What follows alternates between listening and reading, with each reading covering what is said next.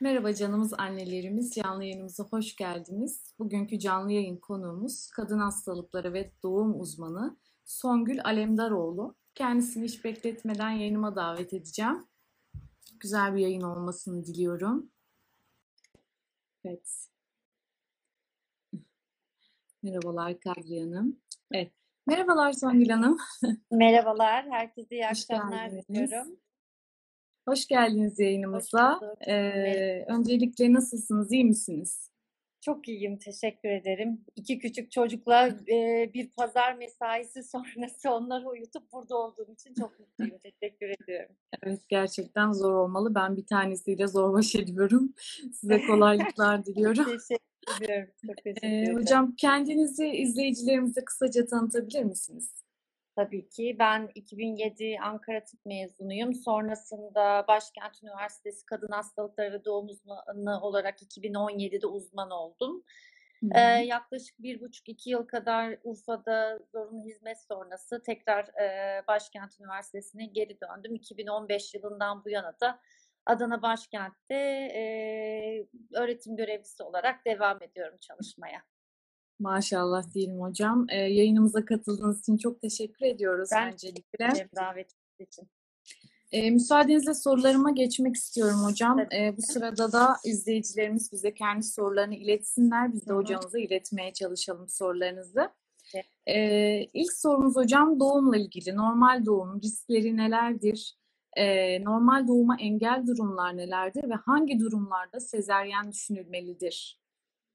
Tabii. Şimdi e, her anne için büyük gün yaklaştıkça sanırım vermesi en zor sorulardan, karar vermesi en zor konulardan birisi bu. Çünkü heyecanla baş- başladığınız o güne en büyük stres sanırım normal mi olacak, sezaryen mi olacak e, sorusu. İlk başta tabii ki annenin kendine neyi, e, kendini neye hazır hissettiği ve e, hazır hissetmesinin yanında da tıbbi durumu çok önemli. Önce isterseniz hani sezaryen olması gereken tıbbi durumlardan bahsedelim. Sonrası zaten Tabii. aslında bu işin normali gerçekten normal doğumdur. Daha fazlasını aslında sezaryeni ben her zaman hastalarıma şöyle söylüyorum. Bu bir doğum şekli değildir bu. Annenin hayatını, bebeğin hayatını teh- tehdit eden bir durum olduğunda veya tıbbi bir endikasyonla annenin daha önce geçirdiği bir ameliyat, bebeğin duruş pozisyonunda değişiklik, bebeğin tıbbi bir engeli, annenin tıbbi bir acil durumu olması durumunda yapılması gereken bir ameliyattır aslında. Maalesef e, son dönemde Evet. sezaryen artık bizim için bir alternatif doğum gibi oldu ama bence bunu birazcık değiştirmeye çalışmalıyız. Bununla ilgili annelerimize bize daha büyük işler düşüyor. e, bununla ilgili doğumdan önce hastalarımızla konuşmak için. İşin normali normal doğum. Bu bir gerçek aslında. Normal doğum, e, peki normal doğum nasıl olur? Normal doğumun sıkıntıları nedir? Normal doğum e, sırasında son dönemde işte hipnobirthingler, biraz daha suda doğumlar, e, doğal doğum e, işleri birazcık daha ön plana çıktı. Aslında doğal doğum dediğinizde olayı adı üstünde sadece doğal seyrine bırakıyorsunuz.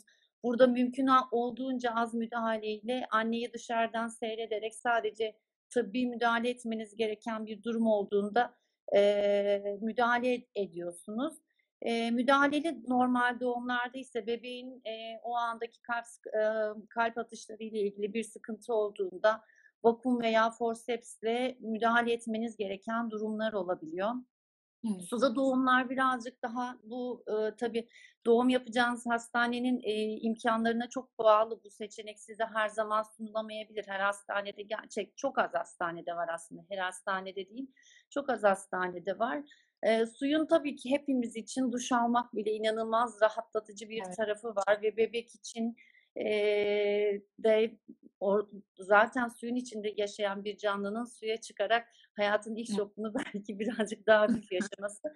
Suda doğum için aslında ilk doğumlar birazcık daha uzun sürdüğü için e, ilk doğumlarda çok tercih etmiyoruz. En büyük sık- sıkıntı suda doğumda enfeksiyon riskinin bir e, miktar yükselmiş olması. Çünkü doğum uzadıkça özellikle amniyon dediğimiz annenin yani suyunun gelmesinden sonra uzun süren doğumlarda bu suda bekleme süresi arttıkça enfeksiyon riskinde bir miktar artış oluyor. E, normal doğuma engel olan her durum e, suda doğuma ve diğer doğal doğumlara da engel tabii ki. Nedir normal doğuma engel olan şeyler? Bebeğin kilosunun 4 tartışmalı olarak bu konu biraz tartışmalı 4-4,5 kilo üzerinde olması diyelim aslında. E, bebeğin pozisyonunun ters olması yani başıyla gelmemesi. Başıyla gelse de annenin e, kemik yapısıyla uyumlu bir halde olmaması e, annenin tıbbi olarak işte e, e, herhangi bir işte tansiyon hastalığı, acil müdahale edilmesi gereken bir kanama, bebeğin kalp atışlarında düşüşleri olması, erken doğum, ileri erken doğumlarda özellikle, e, sezer e, normal doğuma engel durumlar bunlar.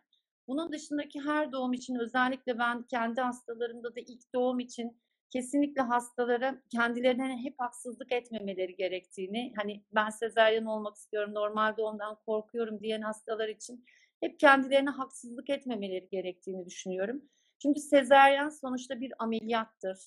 Ee, yani biz doğum sonu kanamanın anormal kanamayı tanımlarken bile normal doğum sonrası yaklaşık 500 cc, sezaryen sonrası 1000 cc üzerindeki kanamayı anormal kanama kabul ediyoruz. Düşünün ki Zaten sezaryanda yaklaşık normal doğumun iki katı bir kanama oluyor ve bir ameliyat e, karnınızda dikişler var, içeride dikişler var. Bu hayatınızın sadece o anı için değil, bundan 20 yıl sonrası için bile bir kadın doğumcuya veya herhangi bir doktora bir ameliyat için gittiğinizde geçirdiğiniz ameliyatlar nedir diye sorulduğunda sezeryan, iki kez sezeryan oldum, üç kez sezeryan oldum. Bunların hayatınızda size ileriye dönük geri dönüşleri karın içerisinde oluşan yapışıklıklar, tüplerinizde yapışıklıklar, bağırsaklarınızda yapışıklıklar, idrar torbanızda yapışıklıklar bunların hepsi e, sonuçta ameliyatın getirileri, bütün cerrahi müdahalelerin getirisi. O yüzden aslında sezaryana karar verirken önce bunları da düşünmek gerekiyor. Evet tıbbi bir durumunuz varsa tabii ki sezaryen. Bebeğinizin ya da sizin hayatınızın e, tehdit eden bir e, durum varsa tabii ki sezaryen ama ee, insanlar milyonlarca yıldır normal doğdu, doğuruyorlar. Bunu kabul etmek gerekiyor aslında.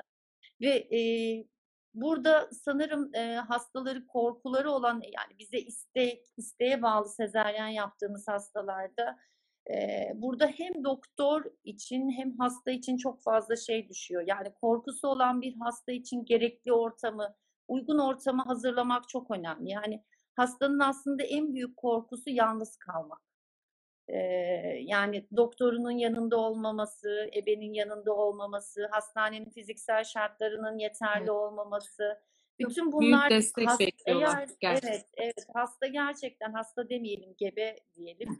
e, kendisini eğer e, güvenli ortamda hissederse, e, doktoruna güvenirse, çal, e, doğum yapacağı hastaneye güvenirse gerçekten e, bu konuda e, normal doğuma daha yatkın oluyorlar. E, ama bu iletişimi sağlayamadığınız zaman hastaya gerekli ortamı sağlayamadığınızda da maalesef birazcık daha sezaryana herkes biliyor özellikle son dönemde. Bu gerçekten bence hastaların normal doğum sezaryanına karar vermesindeki en büyük sıkıntı. Tabii sezaryen normal doğum diyoruz ama normal doğumda hastaların en büyük korkusu tam doğum olmak üzereyken sezaryana gitmek. Bu da bizim en büyük kabuslarımızdan biri. Doğru, Çünkü o kadar ben hep şöyle diyorum, normal doğumda bebek çıkana kadar normal olmayabilir. Bunu kabul etmek gerekiyor. Yani bazen bebeğin başını, evet, bazen bebeğin başını görüyorsunuz ve bebeği çıkaramıyorsunuz. Yani böyle sıkıntılar bu her kadın doğum her her kadın doğumcunun e, kabusudur maalesef. Yani o anda bile çıkımdan sezaryana gitmek hem yaptığınız sezaryen ameliyatı daha zordur e, hem de e, hasta için de gerçekten travmatik bir durumdur bu. Hem bu kadar çok normal doğum kasılması çeken, sancı demek istemiyorum buna çünkü e, bunun sancı olarak kodlanmasını e, istemiyorum ben hastaların dalgalar, kasılmalar diye hep hastalarımı da anlatırken e, öyle anlatmaya çalışıyorum. E, bu kadar e, bekledikten sonra son anda sezaryana gitmek e, inanın bu doktor için de aslında bir kabustur. Çünkü normal doğumda gerçekten ciddi bir emek vardır. Doktor için de hasta için de inanılmaz büyük bir emek vardır. Evet. Sabretmek, e, o anı heyecanı hissetmek, o ağrıları hissetmek gerçekten çok ciddi anlamda e, hastalar için heyecanla beklenen durumun böyle olumsuz sonuçlanması onları onları e, üzen durumlardan birisi ama sonuçta önemli olan annenin ve bebeğinin olması. Gerçekte Evet, beklenen bu. Sezaryen tabii ameliyat olduğu için e, normal doğuma göre enfeksiyon ihtimali ve kanama ihtimali çok daha fazla. Yara yarı enfeksiyonları, e, rahim içi enfeksiyonlar, kanama ihtimalleri, ameliyat sonrası ateşle karşılaşma ihtimali normal doğuma göre çok daha fazla. Normal doğum sonrası hasta eğer hani gerçekten güzel bir normal doğumsa kalkıp hayatına devam edebilirken anında bebeğini kucağına alıp sezaryen sonrası bu şansı tabii ki yok.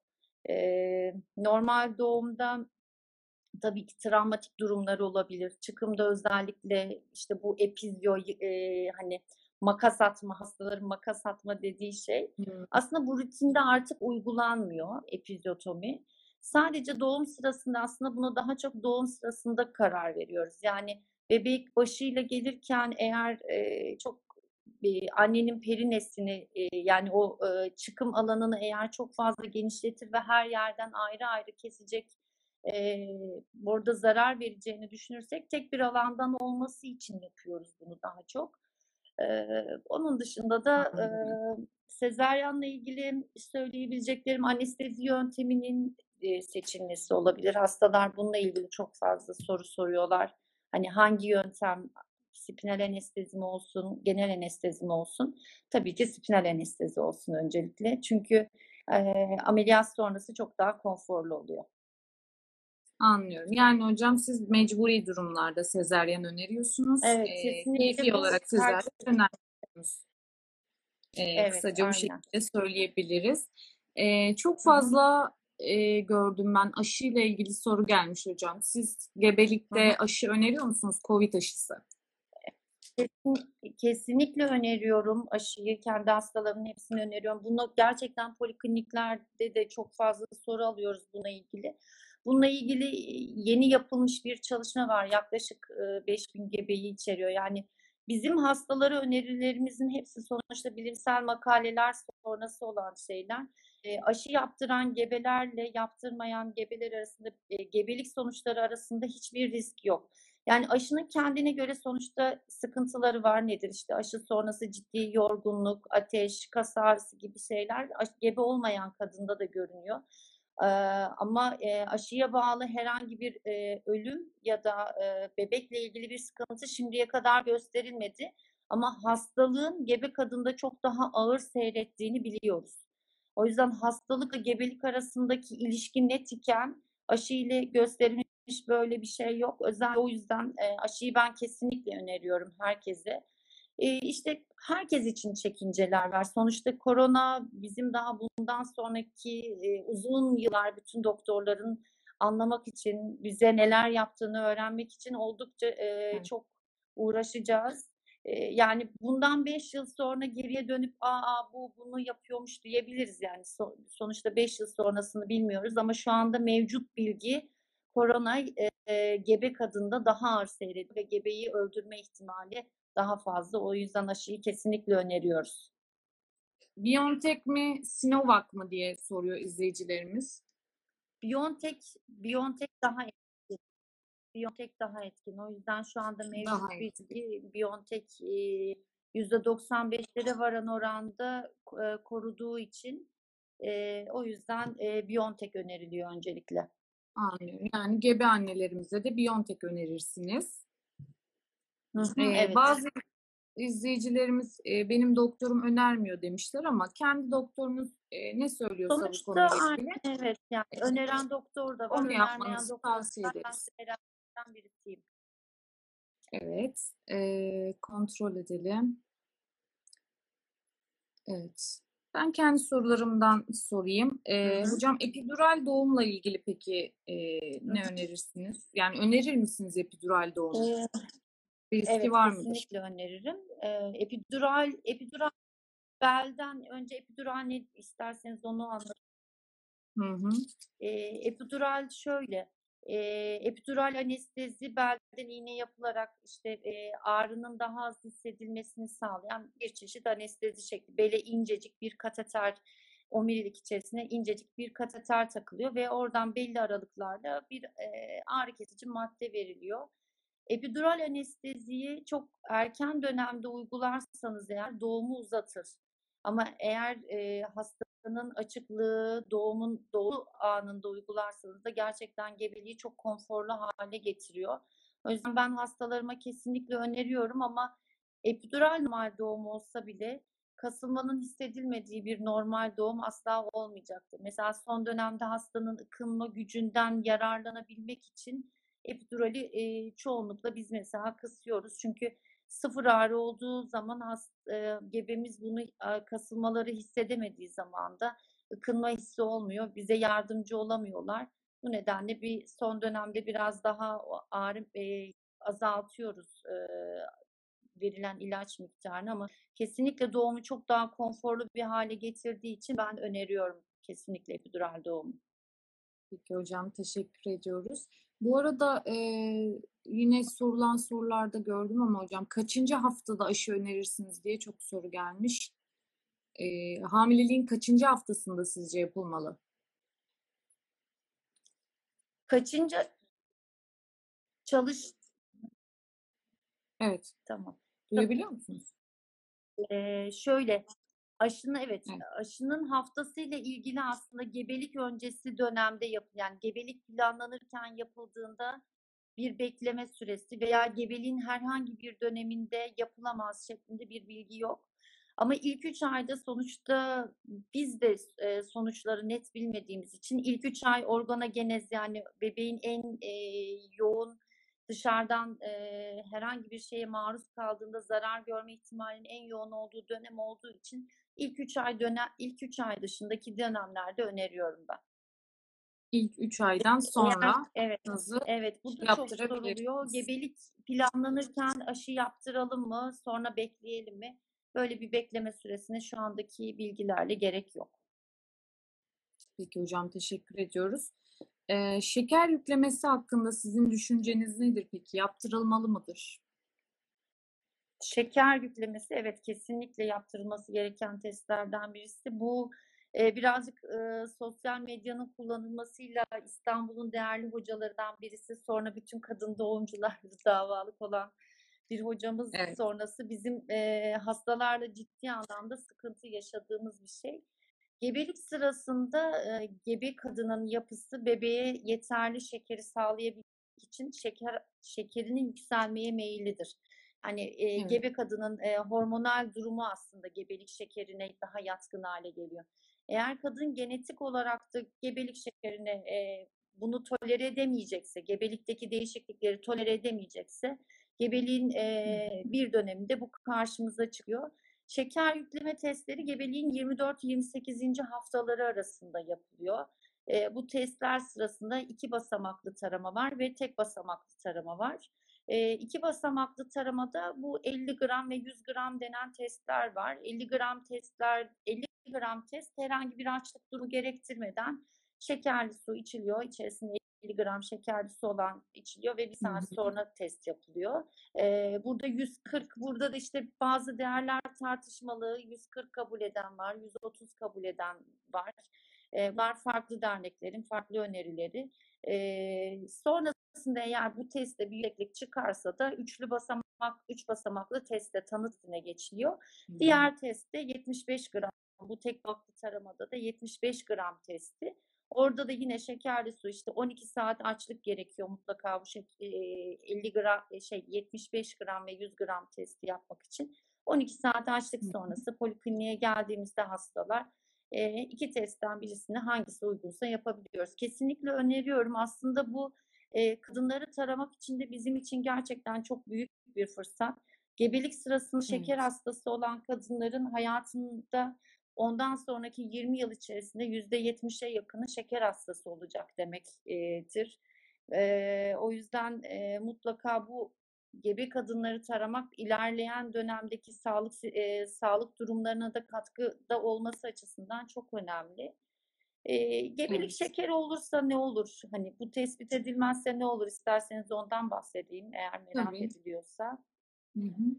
Tabii. gebelik şekeri olan bir kadının bebeği normal normal olacağı zam, e, duruma göre daha e, daha kilolu oluyorlar E, ve bu kilo kilo e, durumu e, doğum travması, normal doğum sırasında omuz takılması dediğimiz duruma, e, bebek doğduktan sonra e, sarılığının daha fazlası olması, daha fazla olmasına, şekerinin daha düşük olmasına Eee, ve eğer, eee, şekeri anne karnındayken şekerler çok, ııı, kontrolsüz gidiyorsa da, eee, anne karnında kayba kadar gidebilecek ciddi durumlara neden olabiliyor.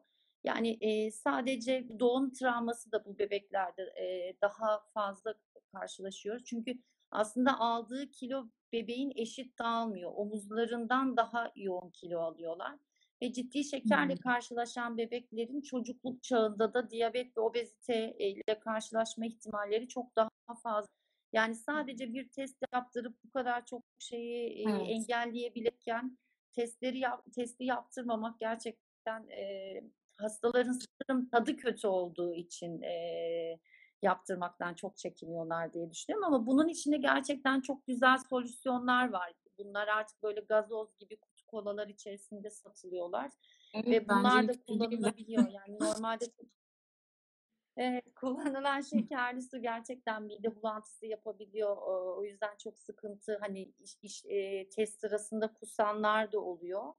Eee, ama Hımm. hani o solüsyonlar kullanılabili eee, kullanılarak gayet rahat da test yapılabilir. Yani bu kadar çok şeye faydası olacak. Bebeği çocuğunuzun çocukluk çağı, eee, diyabetini ve, eee, obezitesine bile neden olabilecek bir durum için, eee, bu testi yaptırmaktan kaçınmamalıyız Evet, bence kesinlikle. annemizi de vücuduna çok fazla şeker yüklenecek diye düşünüyor ama benim doktorum, eee, 3 tane baklava dilimiyle aynı oranda, Aynen, şeker kesinlikle. alındığını vücuda söylemişti. Bunu da belirtelim. Hani çok bir oturuşta 3 dilim baklavayı yemeyen yoktur herhâlde bu ülkede.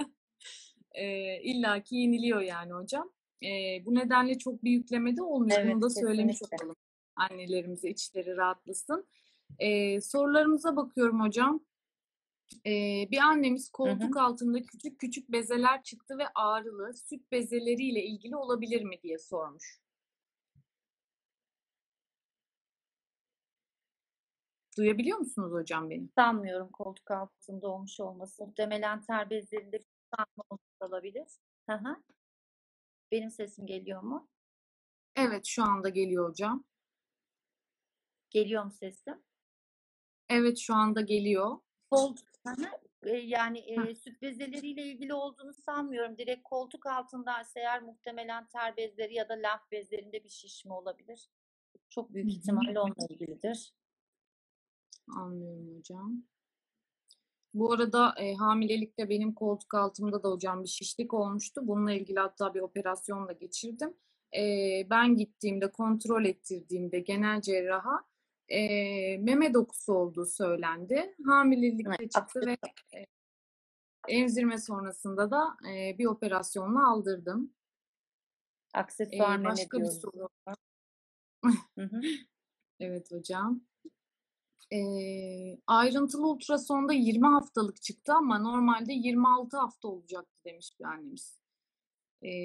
A! Bu çok ciddi bir fark.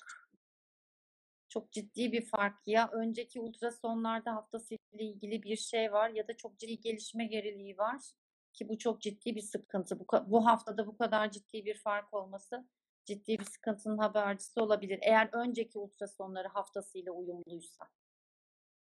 Anlıyorum Yani hocam. 12. Bu haftada gittiğinde bebeği 12 Hı haftalık görünüyorken Evet. Eee, hocam çok fazla yine tetanoz aşısıyla ilgili, eee, soru gelmiş. Yaptırılmalı mı diye sorulmuş.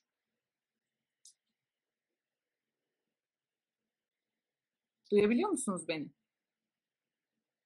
Kesinlikle yaptırıldı. Sağlık Bakanlığı'nın rutin önerilen aşılar gebeye yapılması zorunlu aşı programı içerisinde. Bunu aile hekimleri Evet. duyuyorum. Son 5 yıl içerisinde eğer tetanoz Hocam. aşısı yapılmadıysa mutlaka yapılmalı. Sağlık Bakanlığı'nın da Hı hı. rutin program e, programı içerisinde tetanoz aşısı. Peki bu bilgiyi de vermiş Ses olalım acaba ben- annelerimize. Hocam ya görüntünüz e, kesiliyor. Evet. Duyabiliyor musunuz beni? Ee, annelerimizden kalp atmamasını rica edeceğim. Ee, bu görüntü kesilmesiyle ilgili bir durum olabiliyor. Kalp atmamanızı rica edeceğim. Evet hocam. Duyabiliyor musunuz? Hocam, duyabiliyor musunuz? Sesiniz gelmiyor şu anda. Ee, hocam, dilerseniz yayından çıkın tekrar alalım duyabiliyorsanız. Evet, hocanın sesi gelmiyor. Hocam duyabiliyorsanız yayından çıkın tekrar alalım sizi.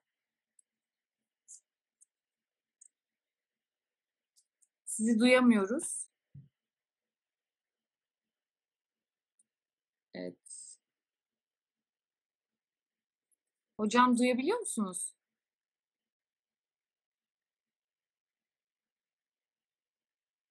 Birbirimizi duyamıyoruz şu anda. Evet. Hocayı tekrar yayınıma davet edeceğim.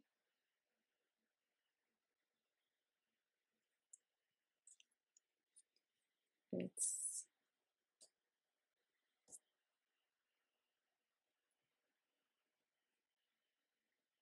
Hocamızı davet ettim tekrar. Umarım düzelir. Evet. Duyabiliyor gel- musunuz hocam? Evet evet Evet. duyuyorum. Ee, Çok sorun sevindim. ama ne sorun oldu bilemedim. Peki hocam. Ee, en son ne sormuştum? Ben, evet sanırım tetanoz aşısından bahsediyorduk ama tetanoz aşısı. sesiniz- Tetanoz Sesiniz- aşısı sanırım duyulmadı. Ee, son Evet. 5 yıl içinde yapılmadıysa eğer e, Sağlık Pro- e, Sağlık Bakanlığı'nda rutin tarama programı içerisinde rutin olarak gebelere ya- e, yapılıyor. E, toksoid aşı dediğimiz yani inaktif aşı olduğu için hiç hiçbir sıkıntı Hı hı. olmadan yapılabilir. Gebelik sırasında yapılması sıkıntılı olan aşı grubu canlı virüs aşıları. O yüzden. COVID, COVID aşısı da canlı virüs, e, virüs aşısı olmadığı için gebelik sırasında güvenli görünüyor şu an için. Anlıyorum. Evet hocam teşekkür ediyoruz. Diğer sorumuza geçelim. Ee, şimdi gebelik şekerinden bahsettik. Gebelik hı. şekeri olan ve tansiyonu yüksek çıkan annelerimiz nelere dikkat etmeli? Biraz bunları konuşalım. Aa, gebelik şekeri ve tansiyon ikisi beraber gebeliğin kabusu gibidir. Ee, şimdi tansiyon yüksekliğinin ne zaman tespit edildiği çok önemli. Eğer Hı e, gebeliğin 20. ön- haftasından önce varsa veya gebelikten önce varsa bu kronik hipertansiyon sınıfına giriyor. Ama eğer gebelikten gebeliğin 20. haftasından sonra tespit edildiyse, idrarda e, protein kaçağı varsa, e, annede bu karaciğer enzimlerinde yükselmeler oluyorsa o zaman çok ciddi bir sıkıntının habercisi. Bizim gebelik zehirlenmesi dediğimiz durumun habercisi. Bu anne hayatında, bebek hayatında çok ciddi anlamda tehdit eden bir durum. Hatta anne ölümlerinin en sık nedenidir e, tansiyon yükseklikleri. Gebelik şekeri olan bir annenin gebelik tansiyonuyla karşılaşma ihtimali de daha fazla maalesef. E, şekeri tes- e, tespit etmek, tanı koymak bizim için bu açıdan da çok önemli. Çünkü gebelik şekeri tespit edilen bir kadında ilerleyen haftalarda tansiyon e, yüksekliğiyle de karşılaşma ihtimalimiz daha fazla. Gebelik şekeri için ilk yapılacak şey zaten e, diyet. Eğer diyet e, programıyla e, şekerleri regüle edemiyorsak bu sefer enfeksiyon hasta e, şey e, endokrinden yardım alarak endokrinde arkadaşlarımızdan yardım alarak hastalarımıza insülin başlanıyor. İnsülinin de gebelik sırasında kullanılmasında hiç ama hiçbir sakınca yok. Gayet güvenle kullanılabilir. Tansiyon işi çok daha karışık. Eğer bu bir gebelik tans e, zehirlenmesi ise o zaman e, bu annenin hayatını tehdit edebilecek bir durum olduğu için hemen eğer bebek e, bebek için akciğer geliştirici iğneleri yapıp e, hastayı çok yakından takip ediyoruz. ki birçok zaman hastanede e, yatırarak takip ediyoruz. Çünkü ani bir tansiyon yüksekliği annenin eklemsi dediğimiz e, kriz geçirerek yani epilepsi nöbeti gibi bir nöbet geçirerek hayatını tehdit eden bir duruma neden olabilir. Bu nedeniyle bu nedenle gebelik sırasında tansiyon bizim için gerçekten çok sıkıntılı. Ama tabii ki eğer 20. haftadan önce ve gebelikten önce de varsa bu kronik hipertansiyon bunu kendi tansiyon ilaçlarıyla yakından takip edilebiliyor ama bu hastaların da yine gebelik zehirlenmesiyle e, karşımıza gelme ihtimali fazla çok e, normal standart bir gebeye göre daha yakından takip edilmeli. Teşekkür ediyoruz hocam bilgiler için. Ee, gelen soruları biraz kontrol etmek istiyorum. Ee, bu arada kalp atmamanızı rica ediyorum. Hocamızın görüntüsü donuyor. Ee, lütfen kalp atmayın. Rica ediyorum. Ee, kontrol Altı edin. Bu arada yine kasık ağrısı var bir hasta var. Evet. Ee, sanırım yerleşme ağrısıdır değil mi hocam? Lekelenme de var diyor ama. Evet. Gebeliğin, e, gebeliğin aslında her döneminde bir miktar kasık ve bel ağrısı beklediğimiz bu durum. Bu rahmin büyümesine bağlı olarak e, daha fazla yer edinip karın içerisinde sırta da baskı yapması, ilerleyen haftalarda rahmin bebeğin büyümesiyle ağır bir yapı haline gelmesi. Ama gebeliğin her döneminde kanama acil demek. O yüzden e, en küçük bir kanama gördükleri an bütün gebelerin mutlaka acil servisten eğer o sırada mesai yoksa mutlaka doktorlarına başvurması gerekiyor. Ge- Kanama her zaman acil gebelik Teşekkür- sırasında. Teşekkür ediyoruz hocam. Ee, bir tane annemiz sormuş hocam, kontrol ediyorum. Bebeğin baş ve karın ölçümlerinin 3 hafta önde olması normal doğuma engel midir diye sormuş. Ee, doğum haftası geldiğinde eğer bebeğin tahmin edilen doğum ağırlığı 4000 gramın üzerindeyse e, ve ilk doğumuysa muhtemelen doktoru risk almayıp sezaryene yönlendirecektir. Yani doğum zamanı olan o tahmini kilosu önemli aslında. Belki ilerleyen haftalarda, daha küçük haftalardaysa çünkü arayı kapatabilir sonrasında. Ee, bir annemiz 39 haftalık hamileyim, sancım yok, normal mi demiş. Ee, normal diyebilirim hocam Bir ben bunu çünkü kadar bekliyoruz. Ağrılı geceler diliyoruz kendisine. umarım kendi sancınız gelir diyelim. Ee, çünkü diğer türlüsü biraz zor. Tamam. ee, diğer soruma geçeceğim ben. Çünkü ee, annelerimizin ilettiği birçok soruyu ben zaten sorularımda yazdım. Soracağız. Bunları söylemiş olayım. Ee, sıramız var ama. Diğer sorumuz hocam, ee, gebelikte kabızlık için önerileriniz ne olur? Annelerimizin çok yaşadığı bir durum. Ee, bununla ilgili çok soru da geldi zamanında. Kalp atmamanızı rica ediyorum. Ee, konumuzun Evet. ee, görüntüsü donuyor çünkü. Soruyu duyabildiniz mi? Ha. evet, gebelikte kabızlık, evet duydum kabızlıkla ilgili. Evet. gebelikte kabızlık yaklaşık e, gebelerimizin yüzde kırkına yakını ge- gebeliğin bir döneminde ilgili şikayetleri oluyor. Bunun nedeni artan e, progesteron hormonunun bağırsaklardaki yavaşlama yapması. Bunun ilk tedavisi tabii ki diyet. Ee, yüksek lif içerikli meyve, sebze bu. Ee, kabuklu yenilebilen yemek e, meyvelerin özellikle iyice yıkanarak kabuklu yenmesi, bol en az 2 litre su tüketilmesi ve hareket etmek. Hareket etmek gerçekten çok kıymetli. Biz ameliyat ettiğimiz bütün hastalara ameliyat sonrası gaz çıkarana kadar genelde yemek vermeyiz. Bu yani hep hastalara sürekli yürü, yürüyün, yürüyün, yürüyün deriz. Ee, hani bu e, gerçekten kabızlığı önlemekte de çok kıymetli. Tabii egzersiz e, gebelik sırasında bazı bayanlar hani hiç yerinden kalkmadan bebeğe bir şey olacak endişesiyle hiç yerinden hareket etmek istemeyen gebeler oluyor. Aslında durum böyle değil. Eğer riskli özellikle doktorunuzun önerdiği bir durum yoksa e, kendinizi yormadan her gün 30 dakika kadar hafif tempoda zaten size nefesiniz hızlı yürümek için izin vermeyecektir. Yani bir e, kat merdiven çıksanız nefes nefese kalacaksınızdır. E, hafif tempoda yürüyüş mutlaka yapmalarını öneriyorum. E, diyet ve e, eğer egzersiz sonrası düzelmiyor, ilaç tedavisi gerekiyorsa bu durumda da daha çok bağırsaklardan emilmeyen ilaçları öneriyoruz. İşte hastalarımızın en çok bildiği dufalak var, ozmolak var. Bunların yaptığı şey e, bağırsaklardan emilmeyip su tutulumunu artırarak e, büyük abdestin içeriğini değiştirmek. Bu ilaçların hepsi magnezyum keza e, gebelik sırasında güvenle kullanılabilen ilaçlar ama e, genelde diyet e, ve hani iyi sıvı tüketimi, egzersizi eğer yaparlarsa genelde hiçbir sıkıntı yaşamadan devam ediyor ama hani bazı bayanlar günlük hayatlarında da yani gebe olmadan da kabızlığa çok yatkın olan kişiler daha çok ilaca ihtiyacı oluyor. Onlar için de mecbur kalıyoruz. Çünkü kabızlık gerçekten günlük hayatı negatif etkileyen durumlardan biri. Teşekkür ediyoruz hocam bilgiler için. Ee, bu arada iki doz Sinovac oldum. Ee, bir doz BioNTech olmam gerekir mi diye soran annelerimiz var hocam. Kaç Bununla ilgili gebe?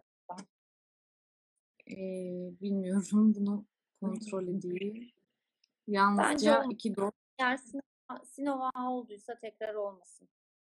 olmasın Kendini maskesini koru, kendisini korusun eğer Sinovac olduysa. Yani hiç aşı olmayan için e, BioNTech daha etkin ama eğer olduysa da e, tekrar kendini hırpalamanın anlamı yok. Anlıyorum. BioNTech'in daha etkin olduğu %100 gösterildi. E, bu arada BioNTech'in canlı olup olmadığını da soran çok Canlı annemiz virüs var. aşısı Can... BioNTech canlı virüs aşısı değil. Peki hocam Canlı virüs olsa zaten şekilde önerilmez gebelik sırasında. Evet hocam teşekkür ediyoruz bu bilgiler için. Ee, bu arada bir tane annemiz siz madem her soruyu yazmışsınız biz neden soru soruyoruz demiş. Tabii ki de her soruyu e, ben buraya yazmadım. E, annelerimizden sorulabilecek e, olasılığı yüksek olan soruları ben buraya yazdım. Sizin de kendilerinize, kendinize özgü sorularınız olabilir. Bu nedenle sizlerden de soru alıyoruz diyelim. Ee, bu arada evet 20 haftalık gebeyim bacaklarımda gerceşme var. Magnezyum kullanıyorum geçmedi demiş hocam. Bir yazım yanlış olabilir mi? bacaklarda? Gerceşme, gerceşme ne demek bilmiyorum ama yanlış yazdığını düşünüyorum. Annemizin. Başka bir soru alalım biz. Hı hı. Ee, evet. Suni sancı ile ilgili soru gelmiş hocam. Suni sancı ile ilgili ne söyleyebilirsiniz? Suni sancı ile ilgili biz 41 haftaya kadar e, gebelerin doğum sancılarının kendiliğinden e, başlaması için bekliyoruz ama 41 haftadan sonra artık bebeğin anne karnında kakasını yapma ihtimali e, ve buna bağlı olarak kalp atışlarında sıkıntı olma ihtimali arttığı için 41 haftadan sonra e, daha fazla beklemeyip suni sancı kullanıyor. Veya suni sancıyı kullandığımız hastanın suyu geliyor ama e, sancıları başlamamış. Suyunun gelmiş olması e, enfeksiyona, bebeğin de annenin rahminin de enfeksiyona açık hale geldiği anlamına geliyor. Böyle gebelerde de suni sancı kullanmamız gerekebiliyor. E, sonuçta başlamamış bir doğumu başlamaya çalıştığınız için e, suni sancı birazcık gebeler için sevimsiz bir şey. Daha uzun sürecek bir doğumun habercisi en başta. E, bu nedenle e, evet kullandığımız durumlar daha çok tıbbi durumlar aslında. Hani hiç e, olmadan zaten kendi kasılmaları olan bir bebe için suni sancı zaten vermiyoruz ama kasılmaları yetersiz veya kendinden başlamamış veya ağrıları, kasılmaları başlamadan suyu gelen e, gebelerimizi enfeksiyona karşı daha açık hale getirmemek, doğumu hızlandırmak için kullanıyoruz. Bu şekilde. Peki doğum- normal doğum sancılarına göre belki şeyi merak edebilirler. Yani hani sancım kendim başlasaydı yine bu kadar şiddetli hissedecek miydim mi merak ediyor olabilirler. Evet, Evet, aynı şey olacaktı. Ama sadece aynı daha derecede sancı süre Peki hocam teşekkür ediyoruz bu bilgi için. Ee, diğer sorumuz gebelikte enfeksiyon hocam nasıl riskler oluşturur bunu da sormuş olalım. O! Bu çok büyük, uzun, çok fazla yani enfeksiyon deyince o kadar Kısaca anlatalım var. hocam. Eee, sadece Biz bence en kısaca anlatmaya çıkacak bir 2 konudan bahsedelim. Birisi idrar yolu enfeksiyonu, birisi de Evet. evet, vajinal enfeksiyonlar. Diğer konu diğer enfeksiyon deyince diğer konular çünkü derya deniz gibi. İdrar yolu Evet. enfeksiyonu gebe kadınlarda çok sık görülüyor. Eee, kadınlar zaten yapısal olarak erkeklere göre idrar yolu enfeksiyonuna daha meyilliler. Gebelik de bunun üzerine bir ekstrası oluyor. Eee, gebelik sırasında idrar yolu enfeksiyonunun olmuş olması, eee, erken doğumu tetiklemesi anlamında bizim için çok önemli. O yüzden hem gebelik öncesi başvuran hem de gebe bütün gebe kadınların ilk daha ilk doktor kontrolünde yani gebeliğin tanısının konduğu anda, eee, idrar tahlillerinin yapılması gerekli bu nedenle. Çünkü ilerleyen dönemde dediğim gibi erken doğumla ilgili risk oluşturabilir. Mutlaka, eee, bütün gebelerimiz o yüzden bir idrar kültürü yaparak enfeksiyonla ilgili bir durum olup olmadığını kontrol ediyoruz. Diğeri de vajinal akıntılar, vajinal enfeksiyonlar. Gebelik sırasında vajinal akıntı normal döneme göre daha fazladır. Bu rahme giden kan miktarının artıp oradaki salgıların artması nedeniyle olan. Eğer akıntınız kokulu, yoğun, sarımsı, yeşilimsi, böyle peynir kesiği gibi geliyorsa bu vajin vajinal enfeksiyonların habercisidir. Gebelik sırasında kullanılan fitiller, fitilleri güvenle kullanabiliyoruz hepsini. Eee, çünkü emilimleri minimum seviyedeler. Hı hı. Eee, vajinal enfeksiyonların da sıkıntısı rahimle, eee, rahme ve bebeğin suyuna, eee, yayılarak yine, eee, a koriyamniyonit dediğimiz durumu yapıp erken doğumu tetiklemesi açısından sıkıntı. O yüzden hem vajinal enfeksiyon hem idrar yolu enfeksiyonu bizim için kontrol edilmesi gereken durumlardan biri. Sadece, eee, vajinal akıntının gebelik dönemlerinde daha eee, olası olduğunu, daha fazla olduğunu bilip hangi durumun anormal olduğunu, ııı, olmasına göre de doktorumuza bildirmemiz gerekiyor ve fitiller de çok güvenle kullanılabilir. Bu konuda, eee, rahat olabilirler. Peki, teşekkür ederiz hocam bilgiler için. Eee, yine çok sık gördüğüm bir soru var hocam. Tiroid yüksekliği hakkında bilgi verebilir misiniz annelerimize? Tabii. Gebelik sırasında tiroid yüksekliği, TSH denilen hormon, bunu herkes biliyordur muhtemelen. Çok sık ölçülüyor çünkü. 2,5 ve altında olmasını istiyoruz. Çünkü, üzerinde olmuş olması düşükle düşükle ilişkilendiriliyor. Eee, o yüzden tiroid için kullanılan 2 tane ilaç var. Bunu da yine herkes çok aşina bu ilaçlara. Levetron ve Ötrox. Bunlar da yine gebelik sırasında çok güvenle kullanılabilir. Eee, TSH şeyin, eee, tiroid hormonlarının gebeliğin, eee, yani vücutta etkilemediği, eee, etkisi olmadığı herhangi bir yer yok neredeyse. Bütün metabolizmada, eee, tiroidin çok önemli bir fonksiyonu var. Hı bu yüzden, eee, gerçekten hem gebelik öncesi dönemde kontrol edilmeli edilmeli, eee, gebelik sırasında da kontrol edilmesi gereken testlerden birisi ve 2,5 ve üzeri olduğu durumlarda da mutlaka, eee, tedavi öneriyoruz gebeliğin sağlığı açısından. Eee, bebek için de önemini size şöyle söyleyebilirim bunun. A bebek doğduktan sonra ilk yapılan, eee, topuk kanından bakılan testlerden, rutin taranan testlerden birisi. Çünkü TSH'ın düşük olması bebekte, eee, tiroid hormonunun düşük olması, eee, zekâ geriliğiyle, eee, sonuçlanabiliyor. Eee, annede TSH'ın çok ciddi seviyelerde yüksek olması ise gebelik tansiyonu, gebelik şekeri, erken doğum gibi riskler yapa eee, ra neden olabiliyor. Bu riskleri artırıyor. Peki, teşekkür ederiz hocam bilgiler için. Hı. diğer sorumuza geçeceğim. Annelerimizden gelen soruyu ilettim az önce size. Hı gebelikte hı. çok yaşanılan hocam nefes darlığı ve mide yanmaları hakkında, eee, önerileriniz neler olur? Nefes darlığı aslında her ikisi de, eee, gebeliğin fizyolojik durumu. Eee, Evet. tamamen yani gebelik hormonunun etkisiyle olan şeyler. Nefes darlığı için Evet. yapılacak tek şey hareketleri biraz daha minik minik yapıp, eee, birazcık daha gün içinde yapmamız gereken işleri bölerek yapmak. Eee, bu özellikle gebelik haftası ilerledikçe nefes darlığıyla ilgili sıkıntı daha da fazla olacak. Hatta gebe kadının yatış pozisyonu gittikçe oturur pozisyona gelir gelir şekilde olacaktır. Eee, bebeğin büyümesiyle, akciğerlere doğru baskı yapmasıyla da, eee, bu durum artacaktır.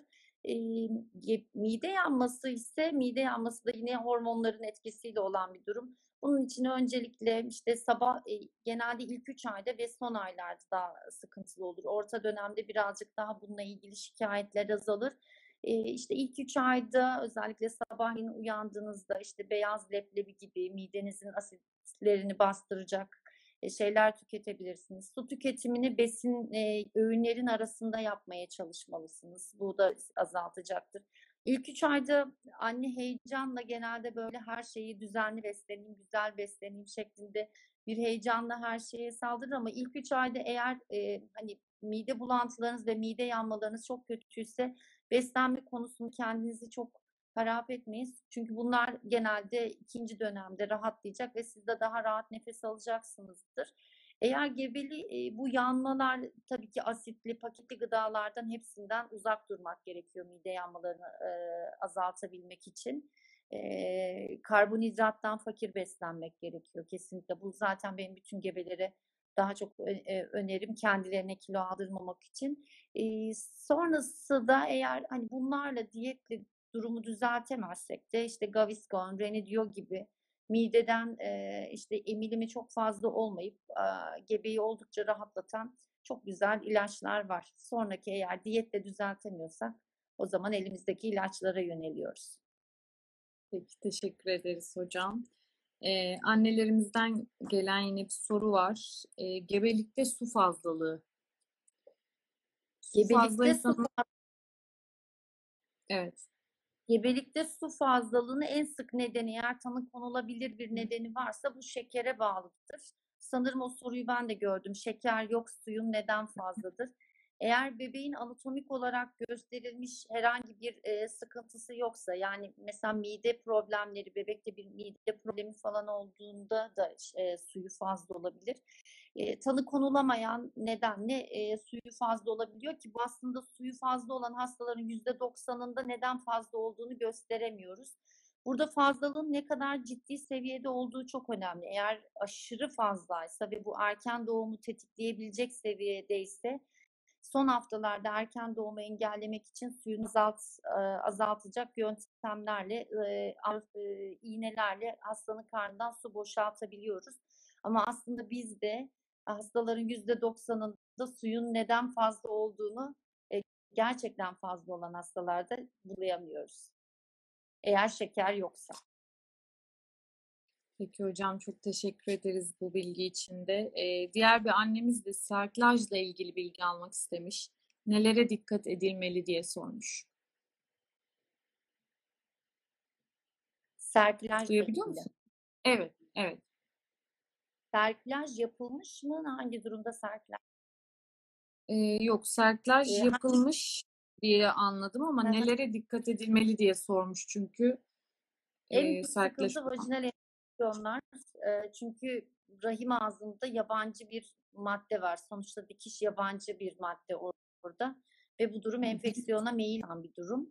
E, en çok dikkat edilmesi gereken şey vajinal enfeksiyonlar. Ben bu hastalara kendi pratiğimde rutin olarak e, kültür alıyorum ve durum e, herhangi bir sıkıntı olduğunda direkt tedavi başlıyorum.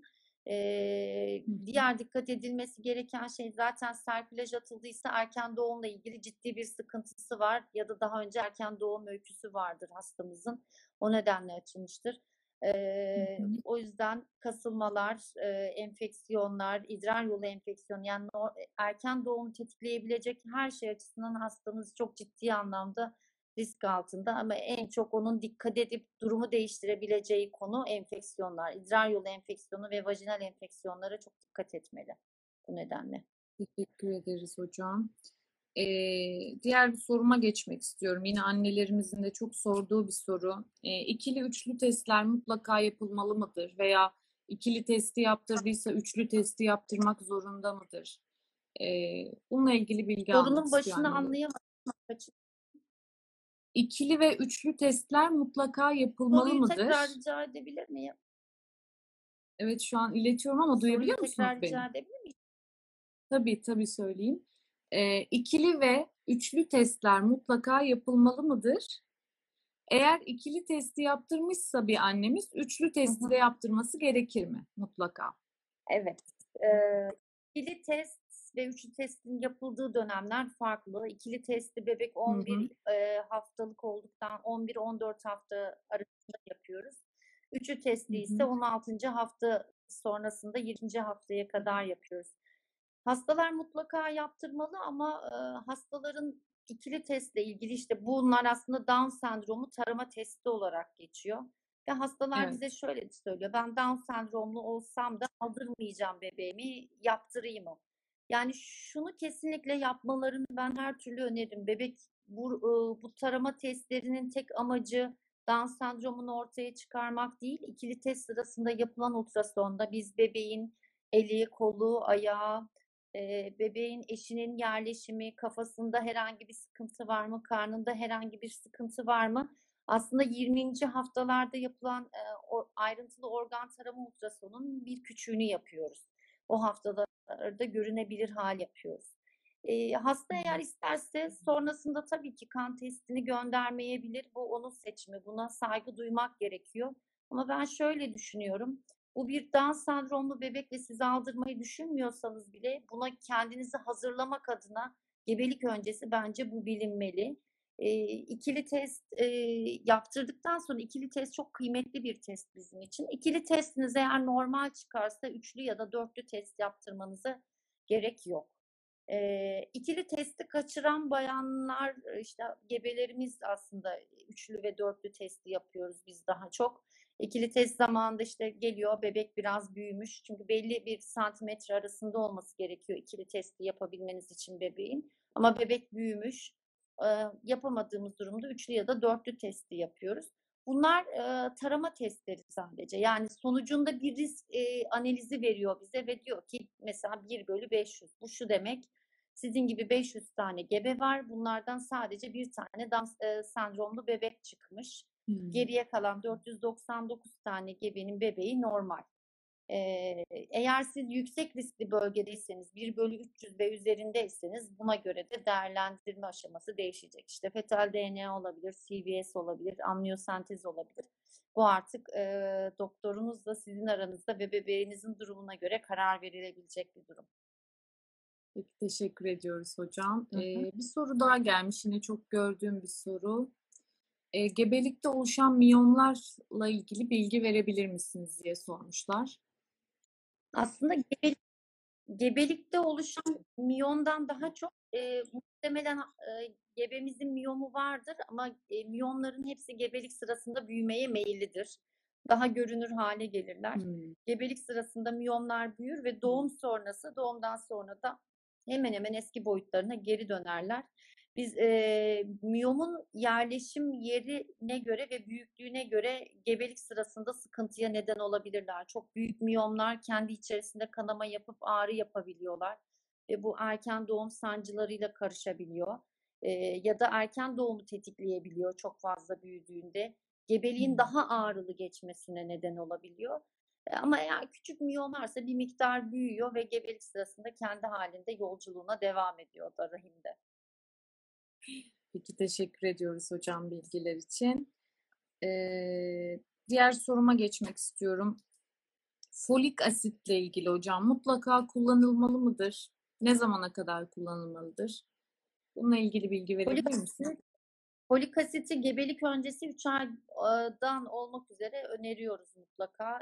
Daha önce herhangi bir sinir sistemi hastalığı olmayan olan bir bebek doğurulduysa do- do- doğurduysa hastamız daha yüksek dozda veriyoruz ama gebeliğin ilk 3 ayından başlayıp e, üçüncü, e, gebelikten önceki 3 aydan başlayıp gebeliğin ilk 3 ayı tamamlana kadar kullanıyoruz folik asiti. Yaklaşık 400 mikrogram kadar. Ee, aslında bu multivitaminlerle ilgili tabii hastamız eğer böyle düzenli besleniyor, kronik hastalığı yok yani ek bir hastalığı yok, daha önce doğumu yok, doğum öyküsü yok ya da kullanmaya da bilir ama e, bizim toplumumuzda biz birazcık hastalarımızın sanırım nasıl beslendiğine güvenmediğimiz için bütün hastalarımıza rutin olarak öneriyoruz. Ben de bütün hastalarıma öneriyorum bu nedenle folik asiti. Peki hocam teşekkür ediyoruz bilgiler için. Ee, bu arada hocamızın görüntüsü donuyor. Lütfen kalp atmayın diye rica edelim tekrardan. Ee, gelen sorulardan biri hocam e, hemoroidle ilgili. Maalesef her gebenin veya doğumdan sonra sanırım her annenin başına gelen bir durum bu.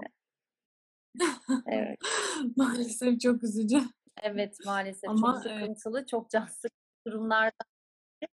Bebeğin, bebeğin büyümesi, evet bebeğin büyümesiyle de beraber gebeliğin sonlarına doğru şiddeti daha da artıyor. Maalesef bu bebeğin biraz e, e, rahmin e, kitlesel baskısı nedeniyle gebelik sırasında daha yoğun hissediliyor. Bunun için yapılabilecek en güzel şey sıcak oturma banyoları, kabızlığı engelleyecek diyet, bol sıvı tüketimi ve eğer sıkıntı çok ciddi anlamdaysa bu e, hemoroidi olan gebelerimize o zaman genel cerrah arkadaşlarımızdan yardım istiyoruz. Çünkü bazen içine kanayabiliyorlar, işte çok ağrılı olabiliyorlar e, veya ek ilaçlar kullanmak gerekebiliyor. Ama gebelik sırasında yapılabilecek yani yumuşatmak için kabızlığı mutlaka önleyecek diye hareket ve sıcak oturma banyoları e, iyi gelecek mutlaka. Evet. Ee, hocam kabızlık değil sadece e, ishal de olmamak gerekiyor hemoroidde. Bu bilgiyi de iletmiş olalım. Ee, diğer bir sorumuz hocam gebelikte ben- ilişki. İshal, ishal aslında daha çok e, yanma yaparak sıkıntı yapar. E, hani art ama kabızlık eğer e, kabız olduğunuz zaman ıkındığınız zaman birazcık daha bunun şiddetini artırırsınız. İshal birazcık yakarak daha çok canını yakabilir gebenin. Ama her türlü sıkıntı. Evet, kesinlikle ve bu kendi kendine geçmesine bekleyeceksiniz herhalde hocam değil mi? Bunun bir tedavisi de yok sanırım. Şöyle yani şiddetini engelleyecek e, hani tedaviler olabilir ama e, yani zaten e, gebe doğumdan sonraki dönemde e, yani lohusalık bitiminde bir miktar daha şiddeti azalacaktır. Eğer şiddeti azalmazsa ve e, hani bu sıkıntı olursa o zaman genel cerrahlar opere etmek durumunda kalabiliyor bu durumda. Fitiller kullanılabiliyor, ağrı kesici jeller kullanılabiliyor üzerine. Ee, bu şekilde aslında gebelik sırasında şiddetli ağrı olmadığı sürece ameliyat zaten edilmiyor. Gebeliği bu şekilde geçirmeye çalışıyoruz. Evet, gerçekten kadınların başına gelmeyen şey kalmıyor hamilelik döneminde de. Evet, Ee, hocam. Diğer bir sorumuz da e, gebelikte ilişki sorulmuş hocam. Ee, hangi aylarda? Evet. Gebeli, gebeliğin başından sonuna kadar aslında gebelikte ilişkiyle ilgili özel bir yasak yok. Eğer bebeğin eşinin erken e, önde gelmesi ya da gebelik sırasında e, yaşadığınız e, hani tanı konulmamış, nedeni bilinmeyen bir kanamanız olmadığı sürece, erken doğum tehlikesi olmadığı sürece, mesela serkülajlı bir hastanın birlikteliği çok uygun değil. E, ama buna benzer sıkıntılarınız yoksa gebelik sırasında cinsel ilişkiyle ilgili herhangi bir yasak yok. Teşekkür ederiz hocam. Sadece Ee, kadın için belki birazcık daha yani ağrılı olabilir. Zaten hani gebeliğin kendisinden dolayı bir bel ve kasık ağrısı her zaman var. Uyarılmaya bağlı olarak bir miktar daha ağrılı hissedebilirler, isteksizlik hissedebilirler. Buna benzer şeyler yaşanabilir. Peki hocam teşekkür ediyoruz bilgi için. Ee, bir annemiz 3. trimesterde e, COVID aşısı olabilir miyim diye sormuş ama siz sanırım ilk 3 aydan sonra olabilirsiniz Evet, demiştiniz. Olabilir. Ben öneriyorum. Evet, bu Tartışma bilgiyi de verelim. Teşekkür ederiz hocam. Diğer sorumuz şöyle. e, annelerimiz doğuma hem bedenen hem de zihnen nasıl hazırlanmalı? Ne önerirsiniz bununla ilgili? Kaçıncı gebeliği? Bu çok önemli bence. Nasıl İlk gebeliği hazır- olarak söyleyelim. Zaten diğer gebelikler için annemiz kendini artık nasıl hazırlayacağını biliyordur diye düşünüyorum. İlk gebeliği olan annelerimiz. bunu düşünme, bunu düşünmeye çok fazla e, fırsatları olmuyor sanırım. Ee, ilk gebeliği olan bir anne için ben gebeliği gerçekten bir yolculuğa benzetiyorum. İlk yolculuğa çıkarken heyecanlanırsınız. Sonra yolda biraz rutine biner. Sonra gideceğiniz yere yaklaştığınızda yeniden o heyecan tavan yapar. Ee, gerçekten bir yolculuğa benziyor. Ee, bu süreç içerisinde hani hep e, şöyle diyorum e, kendi hastalarıma siz gebeliğinizin keyfini çıkarın sıkıntılı kısımları ben düşüneyim. Çünkü gebelik gerçekten her kadının bence hayatının en özel ve en güzel zamanı. ve sizin gebeliğinizi nasıl geçirdiğiniz, doğumdan sonra da bebeğinizin nasıl bir bebek olduğuyla bence çok yakından ilişkili. Çünkü rahat bir gebelik geçiren kadınlardaki gözlemim lohusalık kontrolüne geldiklerinde hani daha rahat uyuyan, daha sıkıntısız bir bebekken, işte gaz sancıları daha az olan bir bebekken gebeliği sorunu geçen hastalar genelde o stresle eee lohusalık döneminde daha sıkıntılı geçiriyorlar. Eee, sanırım ilk başta hani sıkıntısız bir gebe için evet işler şunu eee, şöyle düşünmek lazım. Yani gebeliğinin gerçekten keyfini çıkarsınlar. Şöyle mi olur, böyle hani dereyi görmeden paçaları sıvamamak gerekiyor. Gerçekten hani işte her teste gelirken eee, şöyle diyorum, ikili teste geliyor hasta. Acaba bir sorun var mı? Hayır, siz bu testte şimdi bu haftada acaba doktor cinsiyetini söyler mi diye düşünün. Yani bebeğin ensesinde kalınlık var mı yok mu kısmında ben bakayım. Eğer bir sıkıntı varsa sizinle paylaşacağım. O yüzden siz keyfini çıkarın. Gebeliği bence böyle düşünmek gerekiyor gerçekten. Her kadın hamileliğinin ilk gününden itibaren dünyanın en mükemmel çocuğunu eee, doğurmak üzere programlı. Herkesin bebeği kendisi için dünyanın en mükemmeli. Her gebelik de öyle. Her gebe kadın da öyle. Gerçekten dünyanın en özeli.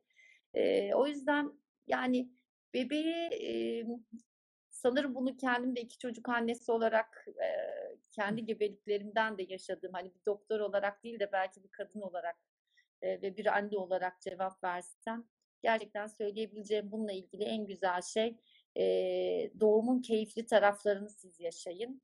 Eee, diğer tarafta bu sıkıntıları sizinle paylaşacağınızı eee, bildiğiniz, eee, size her konuda destek olacağını bildiğiniz bir doktorunuz olursa gerisini ona bırakın. Siz keyfini çıkarın işin. Peki hocam çok teşekkür ediyoruz bilgiler için.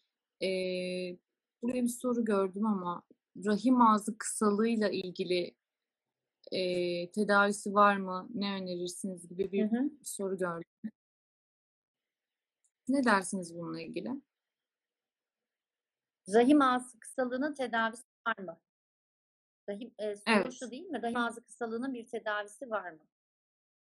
Evet, tedavisi Eee, var mı? bu gebeliğin kaçıncı hafta gebeliğin kaçıncı haftasında yaşadığımızda ve eee, bu ilk kez mi böyle bir şey yaşanıyorla direkt aslında bağlantılı. Bu konuda kullanabileceğimiz eee, progesteron ilaçları var. Ama her zaman kullanımı tartışmalı. Yani hala işte erken doğumu engelliyor, engellemiyor kısmında. Eğer kasılmalar olmadan rahim ağzı kısalığı varsa bu rahim ağzı yetmezliğinin habercisi olabilir. Bu ileri haftalardaysa hani serkülaj için değerlendirilir. Eğer serkülaj uygun değilse yani serkülaj rahim ağzına dikiş için değerlendirilir. Eğer dikiş için uygun değilse eee, veya zaten dikiş atılmasına gerek yoksa o zaman progesteron denilen eee, bu ilacın a, ağızdan ya da vajinal kullanılmasıyla devam edilebilir. Ama eğer kısalık varsa bu 25 eee, milimetrenin altındaki bir kısalık erken doğum için eee, ciddi anlamda artmış bir risk demek. Peki hocam teşekkür ediyoruz. Bir soru e, gelmiş. Kontrol ediyorum. Plasenta previa hakkında bilgi verir misiniz hocam? Kanama yok. Plasenta yanda kaçıncı haftada sezaryen öneriyorsunuz diye sormuş bir annemiz. Plasenta previa bebeğin eşinin plasentasının rah- rah- rahim ağzının üst tarafına yerleşmesi. Bu değişik farklı seviyelerde olabilir. Tamamen kapatabilir, bir kısmını kapatabilir. Ee, marjinal dediğimiz sadece kenarına dokunuyor olabilir ama e, ciddi anlamda kanama ile ilgili risk e, altındadır hastamız. Hatta ilişki yasak olan durumlardan e, birisidir gebelik sırasında. Bu gebeliğin kaçıncı haftasında plasenta previa denildiği çok önemli ve e, bu sırada yani mesela 20. haftada marjinal dediği sadece kenarda tutunan bir plasenta ise bu muhtemelen ilerleyen haftalarda yukarı doğru çıkacaktır. Rahim büyüdükçe kendi e, e, plasentada yukarı doğru çekilecektir ama 30. haftada rahim ağzını tama- tamamen kapatan bir plasenta varsa bu previa olarak yoluna devam edecektir. E, 37. hafta civarında biz bu hastaları sezaryen alıyoruz. Çünkü sonraki dönemde e, ani e, çok şiddetli anne hayatını, bebek hayatını tehdit eden durumlarda hastaneye başvurular olabilir. Ee, ve bu hastalar için önceden mutlaka kan hazırlığının yapılması gerekiyor. Çünkü cidden ciddi kanamalarla karşılaşabilirsiniz. O yüzden programlı e, doğum yaptırabilmek için 37 hafta erken doğum sınırıdır bizim için. 37 haftayı geçtikten sonra hastalarımızı sezaryen alıyoruz. Peki hocam çok teşekkür ederiz bilgi için. Ee, bir annemiz kramplarla ilgili bilgi almak istemiş. Gebelikte kramplar için ne önerirsiniz? E, kramplar da yine en sıkıntılı konulardan birisi çok sık yaşanıyor. Bunun için rutin magnezyum veriyoruz. Magnezyumdan birçok gebemiz çok ciddi anlamda fayda görüyor. Magnezyum tabletler güvenle kullanılabilir. Teşekkür ederiz hocam. Ee, diğer sorumuza geçelim hocam. Di- e, doğum belirtileri kendisini nasıl gösterir? Hani annemiz ne olursa ben doğum gerçekleşiyor diye düşünür ve hastaneye gitme gereği duyar. Çünkü Düzenli yalancı sancılar. Evet. Gebeliğin son döneminde zaten 34-35 hafta civarında yalancı doğum sancıları artık kendini yavaş yavaş hissettirir. Ama bunlar düzensiz aralıklarla gelir. Hasta sadece karnında bir toparlanma şeklinde hisseder. Ama doğum sancıları gittikçe e, sık e, aralıkları daralan şekilde ve düzen e, düzenli aralıklarla gelirler. Yani yarım saatte bir geliyorsa 20 dakika aralıklarla, 10 dakika aralıklarla gelmeye başlar. Kanama olması zaten her zaman acil. Herhangi bir kanama durumunda her zaman başvurma ve su gelmesi. Su gelmesi Evet. gebeliğin son döneminde biraz idrar kaçırma sıkıntısı olabiliyor. Yani e, gebe kadınlar bunu hissedemeyebiliyorlar. Ee, ama Hı hı. e, su gelmesi şöyledir. Gerçekten bacaklardan akar ve devamlıdır. Yani gelip durmaz. Akmaya devam eder sürekli. Böyle bir durum varsa kasılmalar Evet, kasılmalar sıklaştıysa ve suyumuz geldiyse artık hastanenin yolunu tutmalıyız.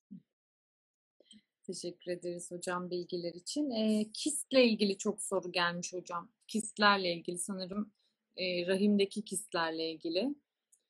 Ee, bunlar doğuma engel midir? Yumurtalık, Evet. yumurtalık Sanırım çikolata kistleridir. Daha kistlerinden bahsediliyor olabilir hocam. Hmm, Çikolata yumurtalık kist. kistleri, e, çikolata kistleri ya da yumurtalık kistlerin hiçbirisi normal doğum için bir engel değildir.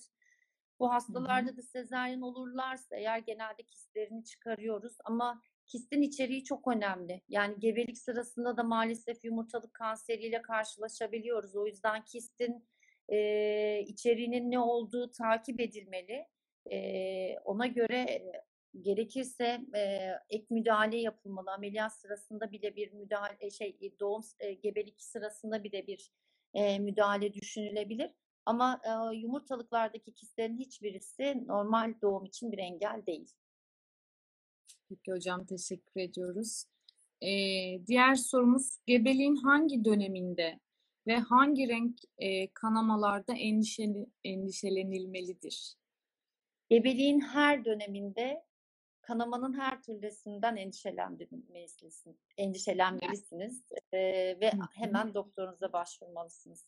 Bazen e, yani doktora başvurduktan sonra bir sıkıntı olmadığını söylediğinde evinizde eğer bu kahverengi leke şeklinde devam ediyorsa hı. endişelenmeyin ama kırmızı renkli kanama bizim için yeni kanama demektir. O yüzden kanama olduğunda her zaman mutlaka e, doktorunuza başvurmalısınız. Teşekkür ediyoruz hocam bilgiler için. Ee, annede sağ böbrekte genişleme diye bir soru gelmiş hocam. Ee, neden olur ve ne gibi bir sorun Ee, yaratır? gebelik sırasında rahmin büyümesi idrar kesesine ve idrar yollarına baskı yapar. Hı hı. Baskı yapması nedeniyle de bu idrar geçişini biraz e, geçişini güç e, zorlar. Yani şöyle düşünün bir e, boru var ve o borunun üzerine siz bastırıyorsunuz. Bu da kendini böbrekte genişleme olarak gösterir. Hatta annelerin sık idrara çıkmasının nedeni de budur. Çünkü e, rahim idrar torbasının üzerine baskı yaptığı için idrar torbasının yeterince genişleyecek bir alanı olmadığı için kendini sık sık idrara gitme şeklinde gösterir. Peki hocam teşekkür ediyoruz. Ee, diğer sorumuz. Evet. Düşük yapan annelerimiz hocam kürtajdan ne kadar süre sonra yeniden bebek sahibi olmayı deneyebilir? 3 ay. 3 ay öneriyoruz rutin. Rutin 3 üç ay ay sonra sonra. yeniden Evet, e, eğer bu ilk 10 haftadaki düşüklerse tabii yani daha ileri haftalarda yani 20 haftalık e, işte e, gibi olduysa daha uzun süreler olabilir ama ilk 3 aydaki düşükler sonrası 3 ay gebelik önermiyoruz. Teşekkür ediyoruz hocam. Ee, bir annemiz sormuş, kanama alanının olması tehlikeli midir? Evet, gebelikte kanama her zaman tehlikelidir. Kanama alanının olması da sonuçta eşinde ayrılmaya neden olabilir, zarında ayrılmaya neden olabilir. Risk yaratabilir ama bunun için e, yapılabilecek, durumu değiştirebilecek çok ciddi bir tedavi, farklı bir tedavi var mı? İşte verdiğimiz progesteron ilaçları dışında maalesef e, bu ilaçları alıp beklemek dışında yapabileceğimiz ek bir şey yok.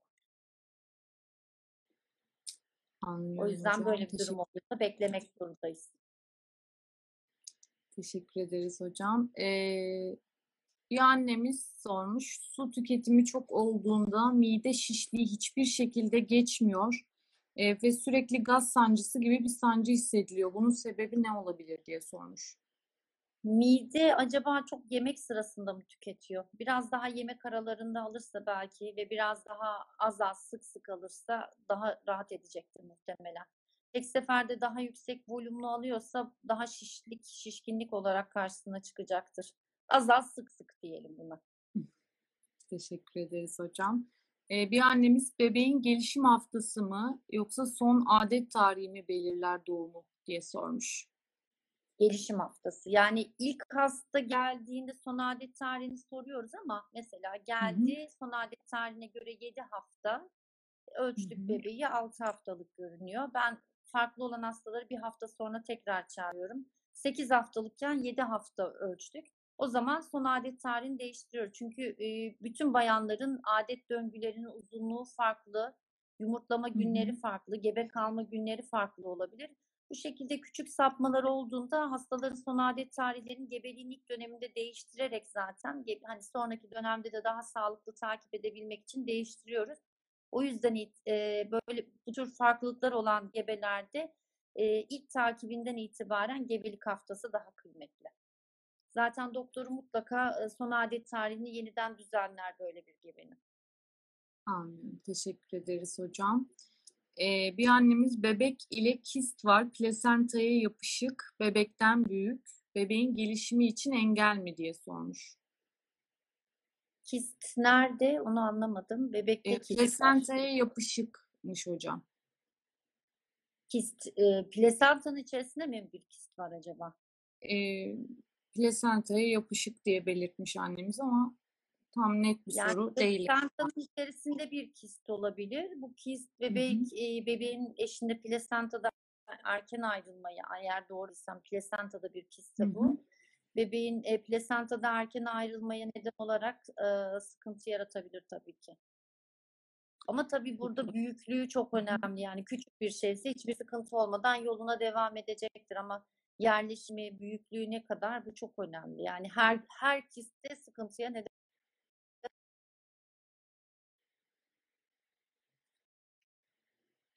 Peki hocam. Doğuştan çift rahimliyim. 7 aylık hamileyim. Normal doğum mu sezaryen mi yapılır diye sormuş annemiz. Duyabiliyor musunuz hocam beni? Çift rahimli 7 aylık Hı. hamile normal doğumu sezaryen. Sanırım Evet, daha önce evet. geçip cerrahi müdahale yok çift rahim nedeniyle. Eğer e, cerrahi bir müdahale yoksa çift rahimli bir hastada normal doğum açısından hiçbir sıkıntı yok. E, bu nedenle eğer e, sahip olduğu rahmin e, hacmi de küçükse erken doğum açısından risk yaşayabilir. Zaten doktoru muhtemelen sık aralıklarla takip alıyordur. Ama erken doğum Hmm. açısından bir risk yarat, e, şey normal doğum açısından özür diliyorum. Normal doğum açısından bir sıkıntı yaratmaz bu durum. Peki hocam teşekkür ediyoruz. Ee, vajinal doğumdan sonra vajinanın yapısı bozulur mu? E, soruyu kaçırdım özür diliyorum. Vajinal doğumdan sonra vajinanın yapısı bozulur mu? bir miktar genişleme olacaktır. Çünkü e, gebeliğin aslında kendisi yani sezaryen olsanız da e, kadının pelvik yapısına mutlaka bir miktar zararı var. Oradaki kaslarda gevşemelere neden oluyor. Normal doğum bu konuda daha fazla yapıyor bunu. O yüzden aslında bütün kadınların sadece normal doğum yapan değil, bütün kadınların Kegel egzersizi denen bu alt tarafı sık bırak sık bırak egzersizlerini iyi yapması gerekiyor. Bunu spor yapmak gibi düşünmek lazım. Vücudun sık olma, e, sıkı olması için e, yapılar gibi aslında. Anlıyorum hocam. Bununla ilgili cerrahi bir operasyon yapılıyor mu peki doğum sırasında? Ben ses gitti tekrar özür diliyorum. Ee, bununla ilgili cerrahi bir operasyon yapılıyor mu doğum sırasında? Doğum sırasında yapılmıyor. Çünkü doğum sırasında hem oluşa, oluşabilecek yırtıklar açısından e, bir, yani hem de oranın kanlanması çok daha yoğun olduğu için e, doğum sırasında müdahale yapmıyoruz. Anlıyorum hocam. Teşekkür ediyoruz. Şimdi annelerimizden gelen sorulardan alacağım ve birkaç soru sonra da yayınımızı sonlandıracağım. Evet, 9 haftalıkken ilişki olunmalı mıdır yoksa cinsiyeti belli olduğu zaman mı tehlikesi var mıdır? Düşük tehlikesi bilgi alabilir miyim diye sormuş. Ee, ama doktorumuz herhangi bir sorunu yoksa e, başından sonuna kadar ilişkide bir sorun olmayacağını belirtti Yani bununla ilgili. zaten ilişkinin herhangi bir bağlantısı yok. Eğer ek bir riski Evet. yoksa, tanı bir kanama yoksa gebelik sırasında ilişkinin son döneme kadar herhangi bir zararı yok. Peki hocam teşekkür ediyoruz. Ee, bir annemiz vajinal muayenede sıkıntı olur mu? Kanama yaşanabilir mi? Ee, kaç haftaya kadar muayene yapılır diye sormuş. Son haftaya kadar müda- muayene yapılabilir. Ben soru için ayrıca teşekkür ediyorum. Çünkü bizi en çok e, poliklinikte, muayenede, alttan ultrason konusunda hastaların en çok zarar görür mü? Bir sıkıntı olur mu? Hayır, alttan ultrason yapıldığı sırasında da, muayene sırasında da herhangi bir sıkıntı yaratmaz. Kesinlikle. Bu ne gebelik için, e, bebeğiniz sizin için herhangi bir sıkıntı yaratmaz. Ve gebeliğin son haftasına kadar da muayene yapılabilir. Teşekkür ediyoruz hocam. Ee, bir annemiz sormuş sanırım gebelikte aspirin kullanımı sonrası burundan ağızdan kan gelmesi tehlikeli mi? Eee, muhtemelen gebelik sırasında eee, yaşadıkları yerde de hava biraz hava kuruluğu varsa gebe, eee, biraz burun damarlarında çatlak oluşmuş olabilir. Eee, sadece burun kanaması hani aspirin sadece düşük doz aspirine bağlı bu şekilde bir kan hastalığı veya ek bir sıkıntı yoksa beklediğimiz bir durum değil. Bence bir KBB muayenesi olmasında fayda var. Yani düşük doz 100 miligram gibi bir korastin kullanıyorsa bu beklediğimiz bir kanama eğer kan hastalığı yoksa bu şekilde bir kanama beklemiyoruz aslında. Teşekkür ederiz hocam. Bir annemiz çok tedirginim. Ne olur cevap verin. TSH 2.79 çıktı. Çok Doktor sıkıntılı bir değer. Hiç sıkıntılı bir değer değil. 3'e kadar güvenle takip edilebilir. T4, Evet, T3, çok- e, T3 değerleri normaldir. 3.5'a Peki kadar. hocam. Hani 2.5'un altı diyoruz ama yani 2.7 kesinlikle sıkıntılı bir değer değil. 3.5'a kadar güvenle takip edilebilir. Evet, doktor da ilaç yazmamış zaten hocam. Evet. Ee, bir görseydi yazacaktır mutlaka zaten diyelim. Ee, sezaryen sonrası normal doğum olabilir mi diye sormuş bir annemiz.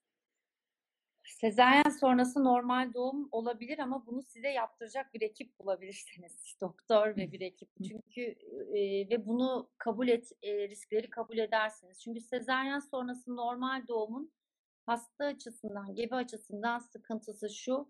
e, eski sezaryen dikiş hattında bir açılma olup apar topar bebeğin hayatını, annenin hayatını, annenin e, rahmine alınmasına giden şekilde hayati sıkıntılar yaşa- ya- e, yaşayabilirsiniz.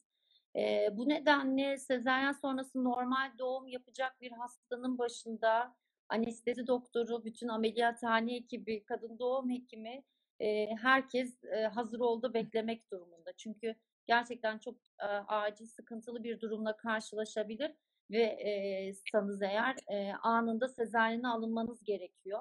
Ve sezaryene alındığınız sırada da yani e, işte bu sezaryen dikiş hattındaki açıklığa bağlı olarak bebeğinizde ve sizin rahminizde sıkıntıyla karşılaşabilirsiniz. Siz bu riskleri göze alıyor ve size bu doğumu yaptıracak ekibi bulabiliyorsanız eğer doktoru bulabiliyorsanız evet sezaryen sonrası normal doğum yapılabilir.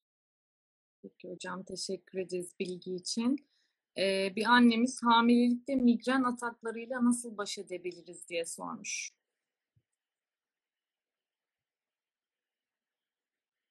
Migren, gebelik maalesef progesteron hormonu nedeniyle migren ataklarını biraz sıklaştırıyor. Ee, eğer mide bulantılarında yoğun hissediyorsa e, bu daha da durumu sıkıntıya sokabilir. Mutlaka burada birazcık sessiz, gürültüsüz ortamda kalmak, beslenmeye dikkat etmek, asitli yiyeceklerden uzak durmak, meyve sebze ağırlıklı beslenmek, günlük stresten, kafein alımından uzak durmak, e, mümkün olduğunca bunlar yapılabiliyorsa yapılmalı. Eğer buna rağmen ciddi ataklar devam ediyor ve hayatını artık ona zindan ediyorsa nöroloji doktorların e, migren için ekstra ilaçlar vermeli. Bu zaten kadın doğum hekimiyle görüşülür bu sırada. Peki, teşekkür ederiz hocam. Ee, dış gebelik geçirdikten 5 ay sonra dış gebelik e, oluşan yerin ağrıması normal mi diye sormuş bir annemiz. Yani tekrar enfeksiyon oluşmuş olabilir, o nedenle olur. Normalde beklemiyoruz. Peki teşekkür ediyoruz. Kontrol ediyorum soruları. E, gebelik kolestezi nedir, belirtileri nedir, bebek ve anne için riski nedir diye sormuş bir annemiz. Benim en çok sevdiğim konulardan birisidir bu çok makalem olduğu için. E, gebelik kolestazı, e, gebelik sırasında safra asitlerinin salgılanması ile ilgili bir sıkıntı olması, vücutta çok yaygın kaşıntı olur bu hastalarda. E, en büyük Hı-hı. sıkıntısı şu, anne karnında bebeğin ani, ani kaybına neden olabiliyor. Yani bebeğe bugün bakıyorsunuz iyi, eve gidiyorsunuz 3 saat sonra bu safra asitleri bebeğin kalbinde durmaya neden olabiliyor. O yüzden tedavi edilmesi gereken durumlardan birisi e, tanısı şöyle konuyor. Bize vücudunda yaygın kaşıntı, her tarafın kaşınıyor diye gelen bir hastada kaşıntıyı açıklayacak ek bir şey yok. İşte açlık safra asitlerine bakıyoruz, karaciğer enzimlerine bakıyoruz. Bir yükseklik varsa ilaç başlıyoruz ve bu şekilde takip ediyoruz. Bu hastalar ani e, bebek ölümüyle e, risk altında oldukları için de daha erken e, doğurtulmaları gerekebiliyor. Eğer kaşıntıları ve safra asitlerini kontrol altına alamazsınız ve daha sık aralıklarla takip edilmeleri gerekiyor. Peki hocam teşekkür ediyoruz. Bir annemiz evde kedi besliyorum. Toksoplazma için ne yapmalıyım diye sormuş. Kedinizin aşılarını yaptırmalısınız. E, gebelik öncesi dönemde tokso değerlerinize baktırmalısınız. E, eğer daha önce toksoplazma geçirmediyseniz gebeliğiniz sırasında e, kedinizin dışarıyla temasını e, engelleyip siz de e, aşıyı yaptırdıktan sonra sıkıntı olacağını sanmıyorum. Burada asıl risk hani kedilerin dış ortamla temas etmesi. Eğer dış ortamda temas olan bir kedi değilse e, sıkıntı yok. Daha önce toksoplazma geçirdiyseniz de sıkıntı yok bununla ilgili. Teşekkür ederiz hocam e, ikili tarama testi ile ilgili soru gelmiş. Hocamız ikili tarama testini önerdi. Bu bilgiyi de iletmiş olalım. Hı hı. E, 21 haftalık hamileyim. Bebeğin hareketlerini aşağıda hissediyorum. Normal mi diye sormuş annemiz. Rahim ağzı uzunluğunuz normalse normal. Bazen aşağıda hissetmeyi şöyle yani acaba erken doğum sancısı e, var mı işte bir erken doğum açısından sıkıntı için soruyorlar. Bu haftalar ayrıntılı ultrason zamanı. E, ayrı ultrason sırasında da rutin olarak rahim ağzı uzunluğunu kontrol ediyoruz. Eğer rahim ağzı uzunluğunda herhangi bir sıkıntı yoksa bu tamamen bebeğin orada oynaması. Bazen ayakları aşağı doğru tekmeler biraz daha aşağı doğru hissediliyor. Rahim ağzı uzunluğu iyiyse yani sıkıntı yok. Peki hocam teşekkür ediyoruz. Bu arada son e, iki sorumuzu alacağız hocam. Diyelim bir annemiz iki kaybım var. Tedbir amaçlı koraspirin ve kan sulandırıcı iğne kullanıyorum. Şu an kanama alanım var. Bu ilaçlar kanama yapar mı diye sormuş. Kanama yapabilir evet. Bu ilaçlar kanama alanı oluşturabilir. Muhtemelen doktoru e, takibine göre ilaçlarda bir süre kesebilir dozunu azaltabilir. Bu ilaçlar kanama yapabilir. Özellikle Korastin. Peki hocam teşekkür ediyoruz. Kontrol ediyorum şu anda. Ee, çok sık gelen bir soru daha görmüştüm. Onu da sormak istiyorum. Ee, evet, bebek kanala kaçıncı haftada girer? Ne zaman doğum pozisyonunu alır diye soruldu çok sık. Gebeliğin e, son haftasına kadar doğum pozisyonunu alabilir. Yani makat e, gelen bir bebek, kendimde öyle bir tecrübem var. 41 haftaya kadar bekleyip artık dönmüyor diye sezaryen aldığım bir hasta. Sezaryen sırasında yukarıda kontrol edip aşağıda baş geliş e, olmuştu. Son haftasına kadar do- e, bebek dönebilir. Ama genelde 30'una bu durum birazcık daha azalabiliyor. Peki hocam çok teşekkür ediyoruz. Ee, Covid aşısı ile ilgili konuştuk. İlk 3 aydan sonra hocamız Covid aşısını yaptırabilirsiniz diye önerdi ve BioNTech önerdi. Koruyuculuğu daha yüksek olduğu için bu bilgiyi de vermiş olalım son olarak ve e, artık yayınımıza son verelim E, hocam. Yayınımıza katıldığınız için çok teşekkür ediyoruz. E, faydalı bir yayın olduğunu düşünüyorum annelerimiz için. Veda etmeden önce söylemek istediğiniz bir şey var mıdır? Herkese keyifle geçirebileceği bir gebelik diliyorum. Çok teşekkür ederiz hocam. Ee, Songül Alemdaroğlu, e, kadın hastalıkları ve doğum uzmanı hocamız konuğumuzdu. Ee, kendisine çok teşekkür ediyoruz. Canımız annelerimize de tekrar görüşmek dileğiyle diyoruz ve iyi geceler diliyoruz. Hoşçakalın. İyi geceler diliyorum herkese. Hoşçakalın.